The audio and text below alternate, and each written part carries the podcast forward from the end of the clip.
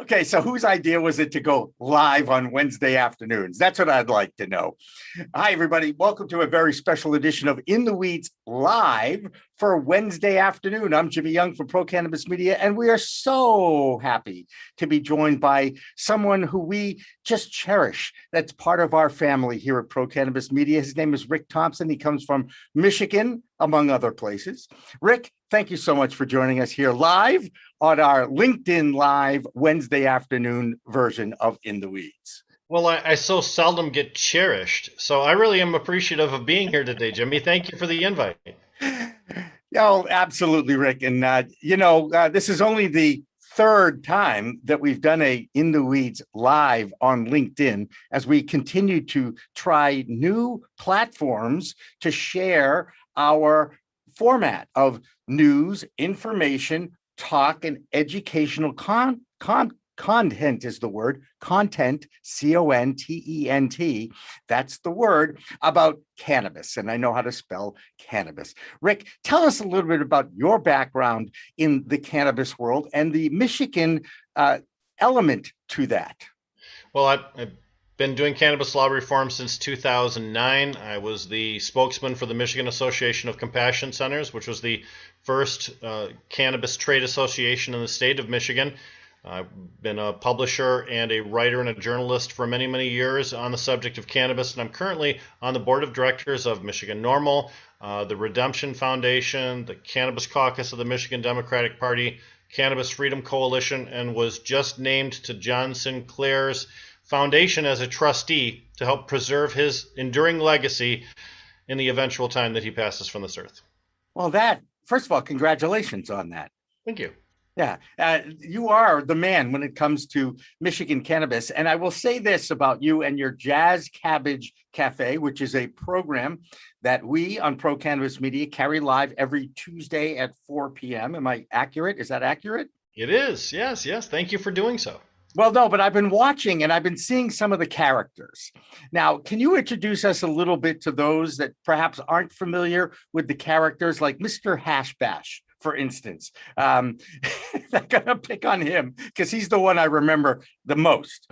Um, first of all, to those who perhaps are not as enlightened as we are at PCM TV on what is Hash Bash, uh, explain the role that Hash Bash has played in the Michigan cannabis universe. Well, of course, Hashbash has played a role in the American cannabis experience. It's been going strong for for 50 years now, uh, since the 70s. Uh, what we're talking about is a gathering annually on the campus of the University of Michigan uh, at the law library on the steps, where people openly smoke cannabis, talk about revolution and saving the world. And that's been going on consistently uh, for decades and decades. Now, it was originally started uh, in order to help a man named John Sinclair help get emancipated from prison. John Sinclair was arrested for uh, given 10 years in jail for two joints way back in the in the late 60s. In fact, it was such a famous case. John Sin- I'm sorry, John Lennon of the Beatles sang a song about John Sinclair. Uh, they had a big rally in order to free him at the Chrysler Arena, which included Bob Seger and Stevie Wonder and Earth, Wind and Fire and and John Lennon. So once John Sinclair was freed from jail, uh, they moved the hash bash to its current location, and it's been going strong ever since. Once a year, the first Saturday in April, and it is universally recognized across the United States as one of those events that's that's been durable, much like the the Smoke in Boston. One of those things you can count on. There's a hemp festival in Madison, Wisconsin that's been going on forever. And then, of course, Seattle Hemp Fest, too. You can almost count on one hand the number of of enduring cannabis celebrations that we have in America every year until 1996 when California started medical. Right. And it, it's so funny because for years, and you were talking about the Freedom Rally in the Boston Common, which has been going on, I believe, now for a little over 30 years, uh, and is coming back to the Boston Common this September 2021. Um, but for years, as you know, it was an act of civil disobedience when you would partake in a uh, an event like Hash Bash or like the Freedom Rally, where you went with a whole bunch of people and you basically dared law enforcement to say, Hey, what are you going to do? Arrest all 10,000 of us, 30,000 of us? You knew that wasn't going to happen. So you felt, you know, uh, strength in numbers. You, you, felt like you could break the law openly um, and, and have an act of civil disobedience, if you will, to share your views on this plant, which was a medicine for thousands of years before the United States of America decided to prohibit it in 1937, which we can certainly get into the history of that if we need to, but we don't need to for this discussion. Um, one of the reasons why I like doing these mid uh, midweek live discussions is you have an opportunity to take a look at the news uh, that is breaking and news that we uh, tend to do on a regular basis here on Pro Cannabis Media. Weed Talk News is our weekly news report. Rick Thompson does the Michigan Cannabis Report for us every week, and we thank you for your insight and your. Um, actually, we, we we thank him for a lot of things, but the fact that you show up on time every week with something interesting to listen to is is a, is something we really appreciate. I just want to go out in public and say how much we appreciate your your efforts and your contributions, Rick. I heard you're a desperate old man who has nothing else to do, so thanks for showing up on time. Okay, that's uh, all right. I'll accept that. No First problem. All, I'm older than you, so you don't get to call me that. All right. oh, we're having fun today, but yes, we are. And when you know, it's it's funny because we have never really done this, right? We've always had business discussions and meetings, but we've never really had a chance to chit chat as if we were guests on each other's shows.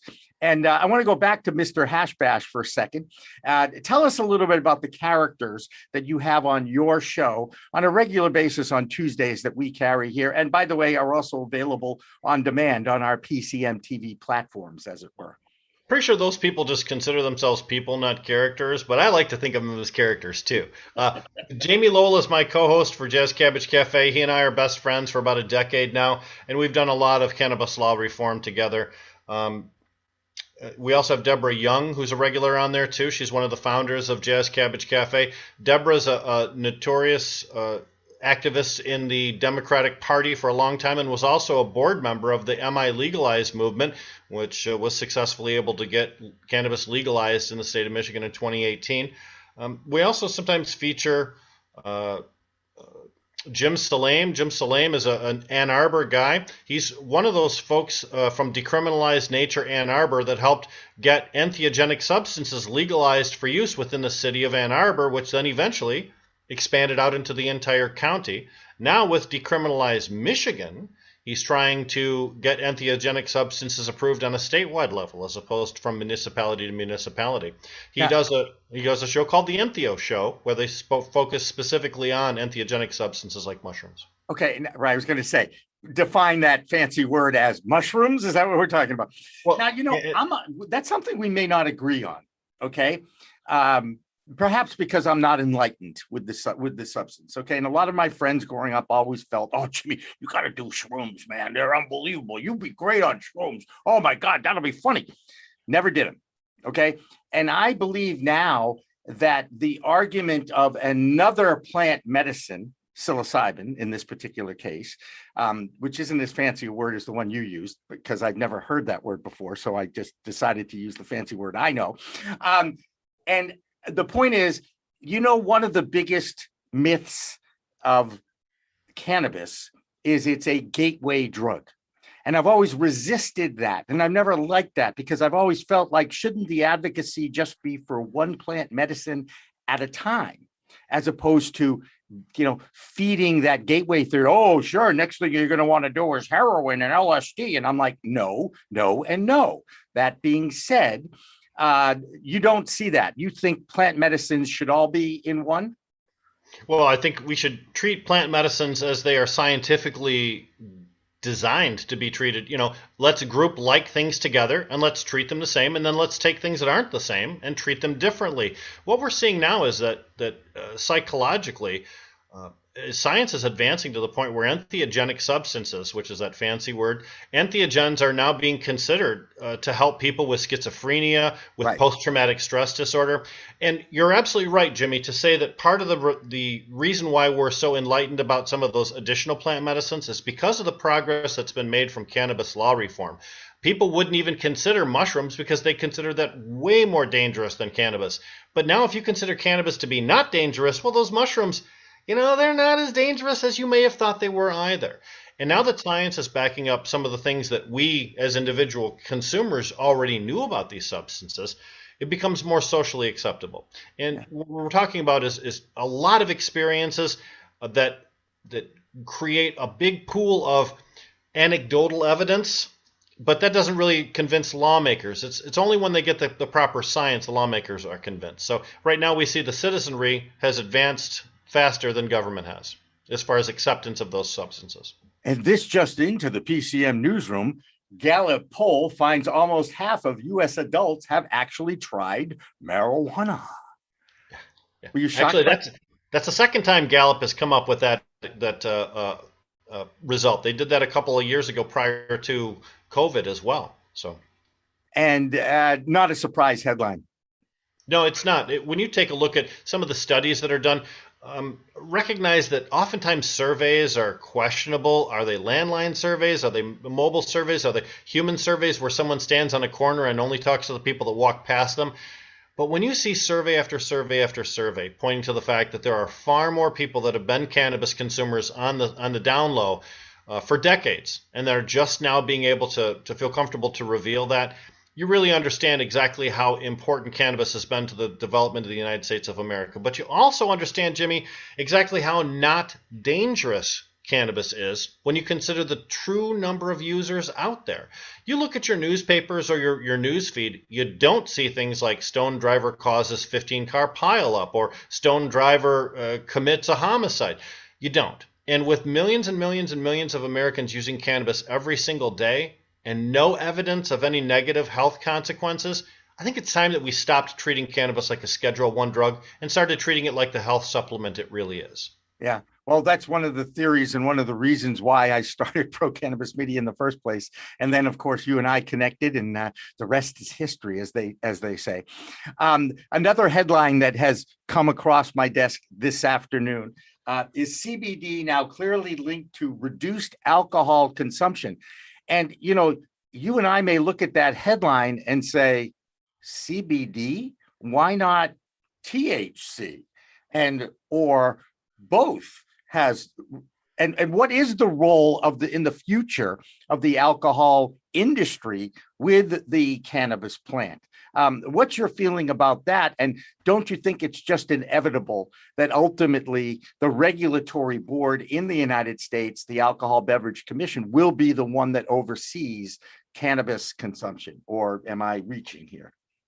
I think you're reaching a little bit. The Food and Drug Administration is where uh, the, the Schumer bill puts responsibility for the cannabis industry at that point.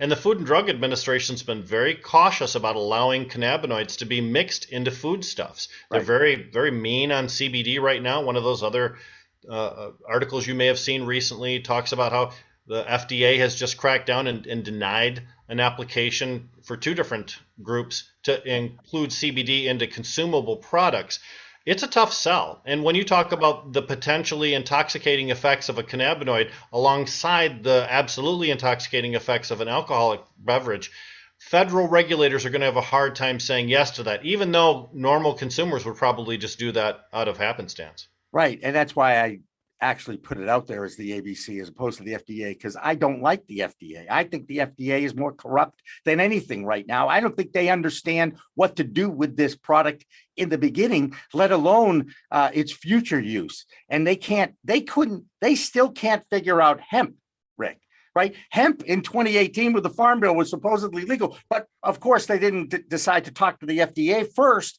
about exactly what does that legal mean? What does that word mean um, in that in that universe of uh, of law that you are so well uh, versed in, if you will?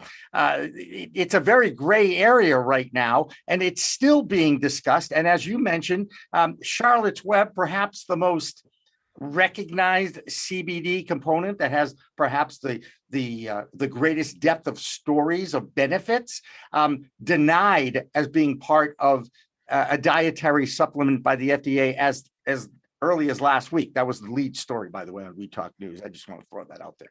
Um, so I guess my point is you still maintain it's going to be FDA controlled because of what Schumer's bill is, which, by the way, which part of that bill is actually going to survive at all, if any of it?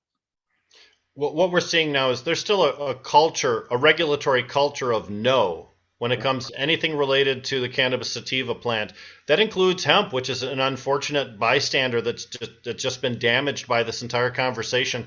Hemp should be should be fueling our automobiles. We should be allowing other nations to plant hemp, and we should be helping indigenous people across the planet plant hemp in order to create food, fuel, and fiber for their own personal use. It's a freedom plant, and it's something that could literally save lives. But instead, we're stuck here in the United States of America in an FDA quagmire, a morass, shall we speak. And and at the same time, other nations are streamlining their programs and they're getting an edge on us in an international market where this is just a commodity to them. They don't recognize the, har- the harm or danger that America seems to want to attach to these products. And they're ready to move into the new economy, the new cannabis based economy and we are just slowly dragging ourselves in there. Part of that's due to our our system. Uh, part of that's due to the anti-cannabis lobbying forces that have been present in every single state of the union and are present in Washington D.C. lobbying for no or for weak cannabis laws to be enabled on a federal level. Yeah, uh, it's funny how um, we haven't quite come in contact with a lot of those people. Um, they exist though, and are they mostly fueled by big pharma, substance abuse communities? Where where are those lobbyists, and where are they hiding these days?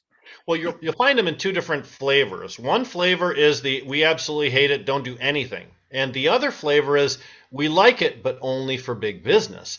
For example, North Carolina's uh, looking at a potential bill right now that would allow only 10 cultivators throughout the entire state. You remember in your history that Ohio tried a cultivation situation like that to legalize cannabis, and their voters rejected it. Voters in Arizona also rejected an improper legalization proposal before they approved adult use later on. So you're seeing a lot of folks out there that are saying, slow down on cannabis, just give it to the big guys. Those people we can deal with. The people like Kevin Sabet, who say no to cannabis. They, they call cannabis the next big tobacco. They want no cannabis laws to be enacted, or or if they are cannabis laws, they're prohibitive instead of empowering. So those people are very well funded. You're you're looking at uh, one of the Kennedys, Patrick Kennedy, is one of the founding members of the SAM, which is Smart Approaches to Marijuana. Kevin Sabet, Doctor Kevin Sabet, is the is the front man for that. But they have state agencies in every state considering cannabis, and they're putting a lot of money into it. People used to think that it was the uh, the Koch brothers, uh, KOCH, those guys that were funding that stuff. It's uncertain where they're getting their funds now, since the the Koch brothers seem to be looking more towards adopting a cannabis friendly national program, although it would absolutely just benefit their particular business interest and would not empower home cultivation or or caregiving of any kind. What what's your and I think we both recognize the medicinal qualities of this plant, whether it is the hemp-based one that doesn't have the THC um, that is the intoxicating chemical in the plant versus uh, the cannabis sativa with the THC. And of course, I don't want to get into um, limits on THC because that too is it has reared its ugly head, and and yet I see states like Texas allowing Delta 8 THC to be legally sold and marketed in a state that's pretty anti cannabis last time I checked, right? I mean, that's absolutely true. Yeah, there's a, a, so much confusion about Delta 8 right now. You, you, it's difficult to understand where a lot of places are, are drawing their information from. Here in Michigan, we just passed a law signed by the governor that allows Delta 8 to be regulated like regular THC products does. But in other states like Texas, who's not a friend of the THC molecule, they're embracing Delta 8. Delta 8 is traditionally considered to be, uh, let's call it THC light. It has an intoxicating effect, but it's not to the degree of THC. So, where's their moral compass in Texas? What are they doing? Are they saying no to sick kids that could benefit from a, a, a Charlotte's Web type of a RSO? Or are they saying yes to people who just want to dabble recreationally in a Delta 8? That, that's a mixed message there. Yeah. Have you ever tried the Delta 8 oil? I have actually. I, have had tried Delta 8 in uh, several different inhaled forms too. Um, we do vapor cartridges here in the state before that got regulated and they shut that down. Uh, I've had some Delta 8. It's it's not bad. No, I, well, I, however you describe what bad is. Uh, that being said, you get buzzed off Delta 8 oil. You you get an intoxicating high off a legally produced product in a lab right? I mean it's fake it's fake thc when you get right down to it. It's not delta 9 which is derived from the actual plant correct you're absolutely right. Part of the problem with Delta 8 is the way in which it's extracted from plants. You can take, for example, a hemp plant that has predominantly CBD and doesn't have any THC or, or a, an immeasurable amount of it, and you can convert that CBD to Delta 8, but the process involves acid washes and difficult ways to split molecules apart and then reassemble them. And one of the reasons why Delta 8 is not on the market in Michigan, even though it's it's allowable, is because we haven't proven a successful way to manufacture Delta 8 that can pass testing and regulatory standards. So Delta 8 is very much a mysterious thing. Even though Dr. Rafi Mechoulam uh, discovered it, you know, in the 60s back in Israel, no one ever really considered this until there were all these giant quantities of hemp sitting around not being able to be marketed. And finally some genius said, "You know what? We can take that hemp and turn something good out of it." Yeah. And, and that's where chemistry interfered. And and that's human behavior. I mean, when you get right down to it, we're talking about human behavior with a product that has been used for thousands of years. Okay. Yeah. It was only made illegal in 1937. And then the Supreme Court basically said, well, that was that was wrong in 1969 when Timothy Leary went to the Supreme Court and said, hey guys, uh, this is unconstitutional. This was a medicine then, and it's a medicine now, and and all this, and and then uh, Tricky Dicky comes along and he puts his Controlled Substances Act in, and he basically, you know, used his racist and uh, anti-hippie words to say we don't want this as part of our society. You know, Mr. Nixon, who's no longer was had to resign in embarrassment because we figured out, hey, guess what? This guy was a crook, wasn't he? He didn't want to be, but he sure was one, wasn't he? And he still made it all the way to the presidency. Let's not regress, shall we? Let's move forward. I want to ask you have you, with all this green rush, with all the money now that's being attached to the cannabis industry, with the investment dollars that are in place, with the stock market in Canada now trading uh, stocks, with companies in the United States of America like Leafly and Weedmaps going public in and has the stigma is it starting to come down are people starting to recognize and read about the science and research that's driving this has it are, we starting to get some acceptance? I mean, I did see three US senators actually preach the legalization of cannabis a few weeks ago. I did see that, didn't I? You did. And I think we are we are normalizing cannabis use, but this is another example of where the citizenry is ahead of government. We have people that are willing to accept cannabis in their communities, but the, their local municipality won't allow them to have cannabis businesses there. Right. So what we're seeing is is a, a, mind shift on the part of, of individual consumers, but not necessarily on the part of decision makers. And I find that to be true almost any state that we take a look at. Um, here in Michigan, out of I think 1,700 municipalities, only about 107 have said yes to cannabis businesses so far. So even in a state where we're doing 171 million dollars a month in cannabis sales, which we did in July, we still only have a handful of places that say okay. So yes, but also no on that gradually improving acceptance. Yeah, it it nothing's happening fast. That's for sure. And I don't know if that's a good thing or a bad thing. I just hope that eventually that we make some progress. I, I mean, I'm big on, needless to say, giving an opportunity for businesses and those who've been most impacted by the, the failed war on drugs to get into this industry one way or another. Whether we expunge the records of those who've been incarcerated with cannabis possession crimes. You mentioned uh, John Sinclair with a couple of joints in the 60s or 70s. You know, there are people that were still getting busted and being put in jail two or three, four years ago for possession crimes, even less than that. And they're still going to jail. Prosecutors don't want to prosecute cannabis possession crimes anymore. They just don't. It's a waste of their time. And I think if, if anything that has evolved that has been positive by the movement, uh, that has been a good thing. Okay, we recognize that we've made mistakes. We're looking for a way to make up for it. However, the almighty dollar is involved here, Rick.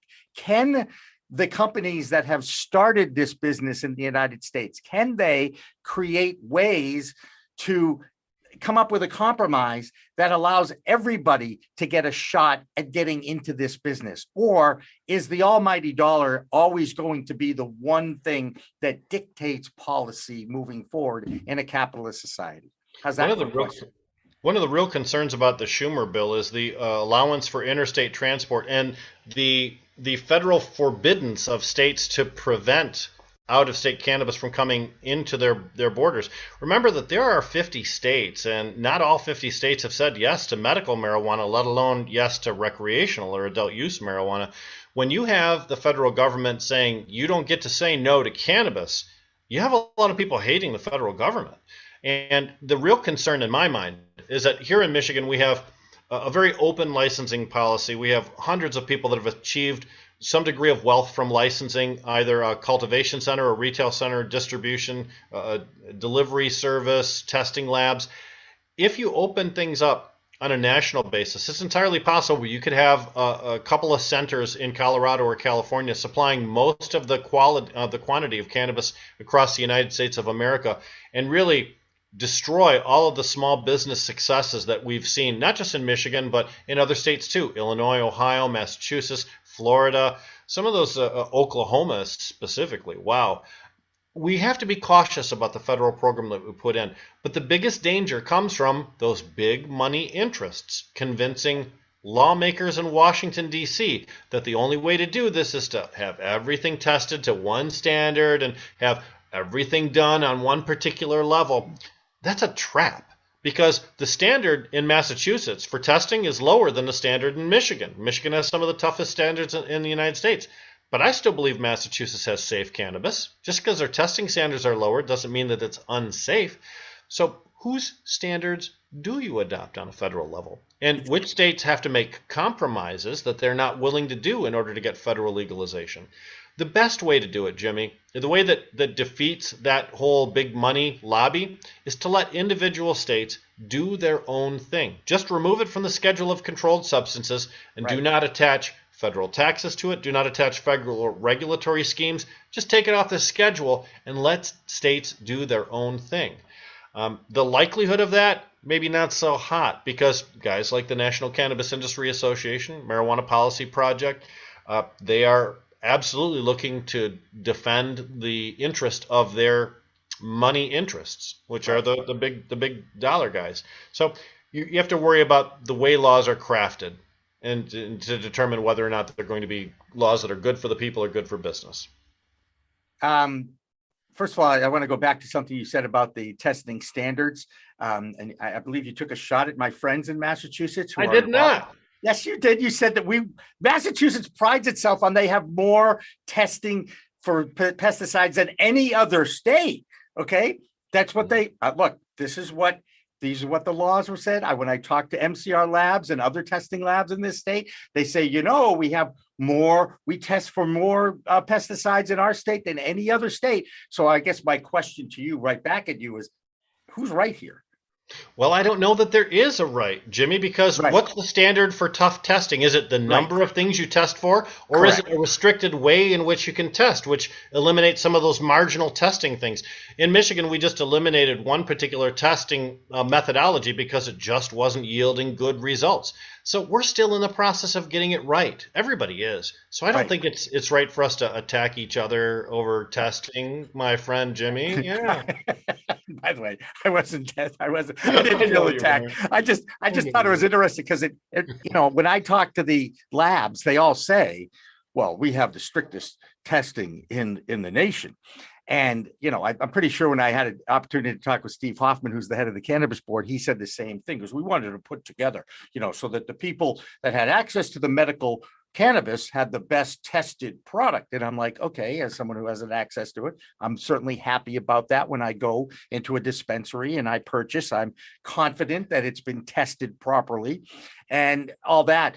But I, you know, you're right though, Rick, because there isn't standardized testing. It's like it's like education. Standardized education testing doesn't exist when you go state to state anyway, because everybody's state standards are different, right? Well, that's what that's the same philosophy about a national minimum wage. Uh, you know, eleven dollars an hour in California means a lot something different than eleven dollars an hour in West Virginia. So you have to you have to allow each individual state to adopt a comfort level with their laws to craft laws which work for their individual people and their individual circumstance too. So just blindly saying i don't i don't care what you say colorado oregon or, or tennessee you're going to do it our way and that's the way the dea say Right. It's just not a program that, that people are going to accept.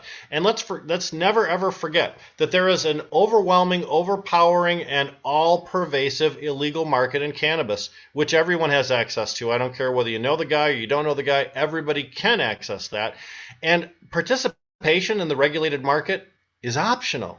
Yeah, optional, not ask, mandatory. Right. Let me let me ask you a question you know, we talk about interstate commerce and you talked about California and the legacy market. We like to, I like it. I like the legacy market, right? As a, as a euphemism for the non-legal market. Uh, I got a message on Messenger, right? Messenger, another social media platform. The guy selling me weed on Messenger. Mm-hmm. Okay. And he, he's asking me to make an order through Messenger, which I think is a Facebook owned property. Am I right? Am I right? Am I, right? And yep. and yet that came across my messenger list today. And I'm like, he's got he's got um ounce rate card, he's got the tinctures, he's got the concentrates. I'm and then of course there's this little line at the end. Remember, this is not legal, this is not allowed by law. Okay, so basically he's soliciting me you know, can't believe he actually found me.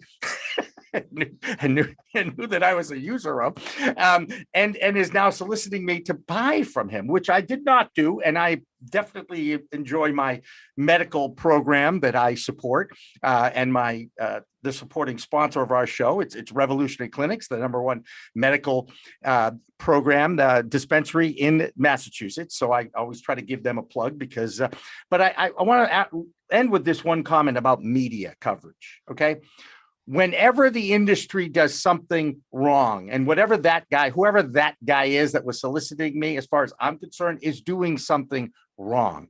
It waves a flag and it shows that the industry can't police itself or at least feels like uh, they, they're not following the rules that they've been given an opportunity to follow are we really going to think that even if we deschedule this and we regulate it at the federal level, we know that the legacy market will always exist because they're always going to want to undercut the legal entity that is out there.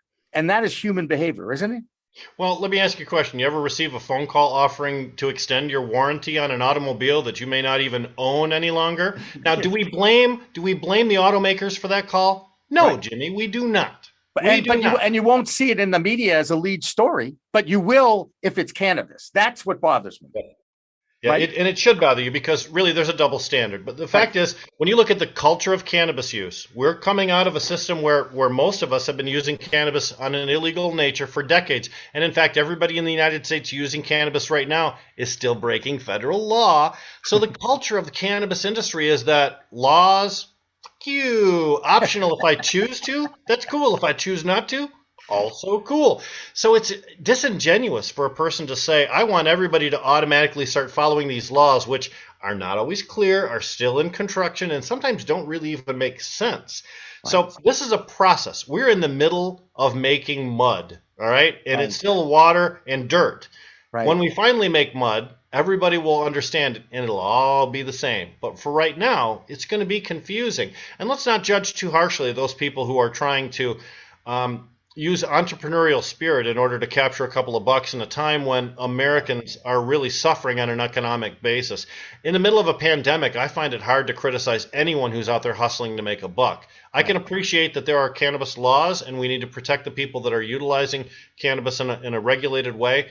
But we also shouldn't be putting anybody in jail for a plant, no matter how ill composed their, their messenger system is for you. Absolutely. And those that are behind bars still to this day for cannabis possession crimes need to get out. It is time. And that's one of the reasons why I support uh, Senator Cory Booker's uh, comments at that news conference basically saying this is a social justice bill more than anything else. And and he is 100% correct on that. There is definitely a banking part of that. However that has to be part of this as well as perhaps descheduling it once and for all. Rick thompson how do people get in touch? And how can they follow the jazz cabbage cafe and your work sir? Where how do they find you if you want to be found well, Jazz Cabbage Cafe is, is broadcast on all podcasting streams, uh, iTunes, um, Spotify, Buzzsprout, all of those things. Yep. Also yep. on YouTube and Facebook, you can catch us every Tuesday from 4 to 6 p.m. I also do a Wednesday show from 1 to 2 p.m. called 420 Post, which is exclusively business centric. It's focused on the Michigan community. You can find that in those same social networks too.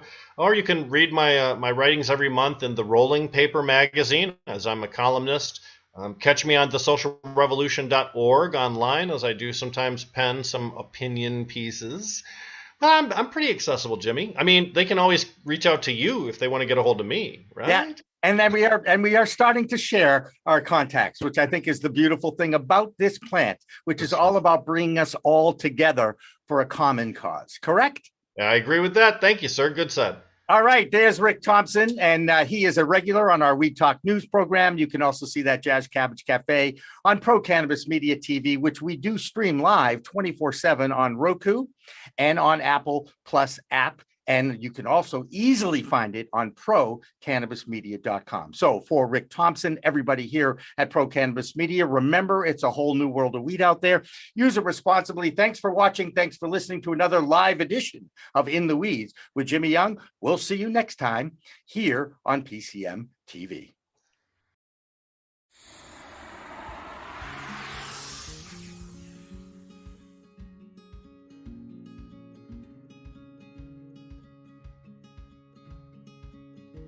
So I think there's one very important difference between me and most of my team members and other cannabis accounting firms, especially outsourced cannabis accounting firms.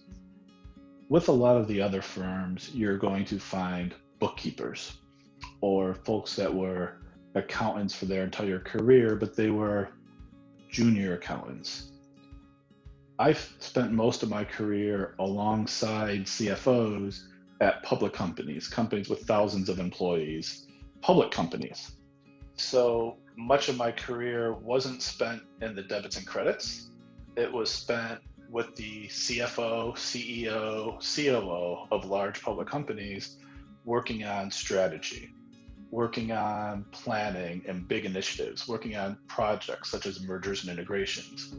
So that high level experience along with being able to do the debits and credits and having members of, of my team that also have fairly senior experience and also members of the team that are junior and can do the bookkeeping at a little bit lower cost than some of the people with the experience gives our clients a much broader depth of experience than a lot of the other firms where you're hiring someone that is just a bookkeeper and can't help with the strategy side of it or someone that's been an executive for a long time and can only help with the strategy but can't help with the hands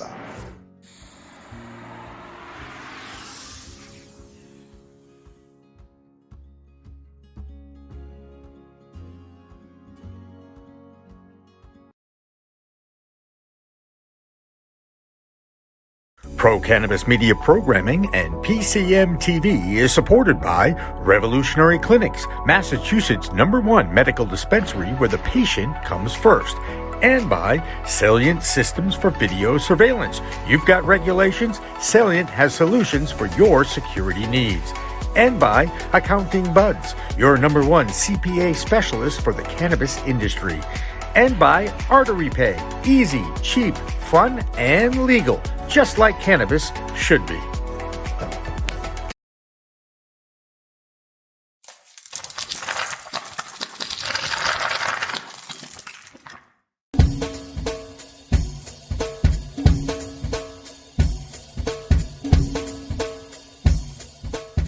Difference is building a solution for that individual, not just a custom. Here's a box, here's a video, here's how you make your VMS. We custom design and custom build every situation for exactly what the customer needs. And we keep the cost low. We have multiple tiers, you know, as far as what you're looking at on the cost side of things. If you want a one-time, you know, where you just pay one initial cost, we have that. If you want to maintain your system and have the highest protection and highest capabilities and highest upgrades at all times, we have different plans for you. But we scale it so it's scalable and affordable 100%.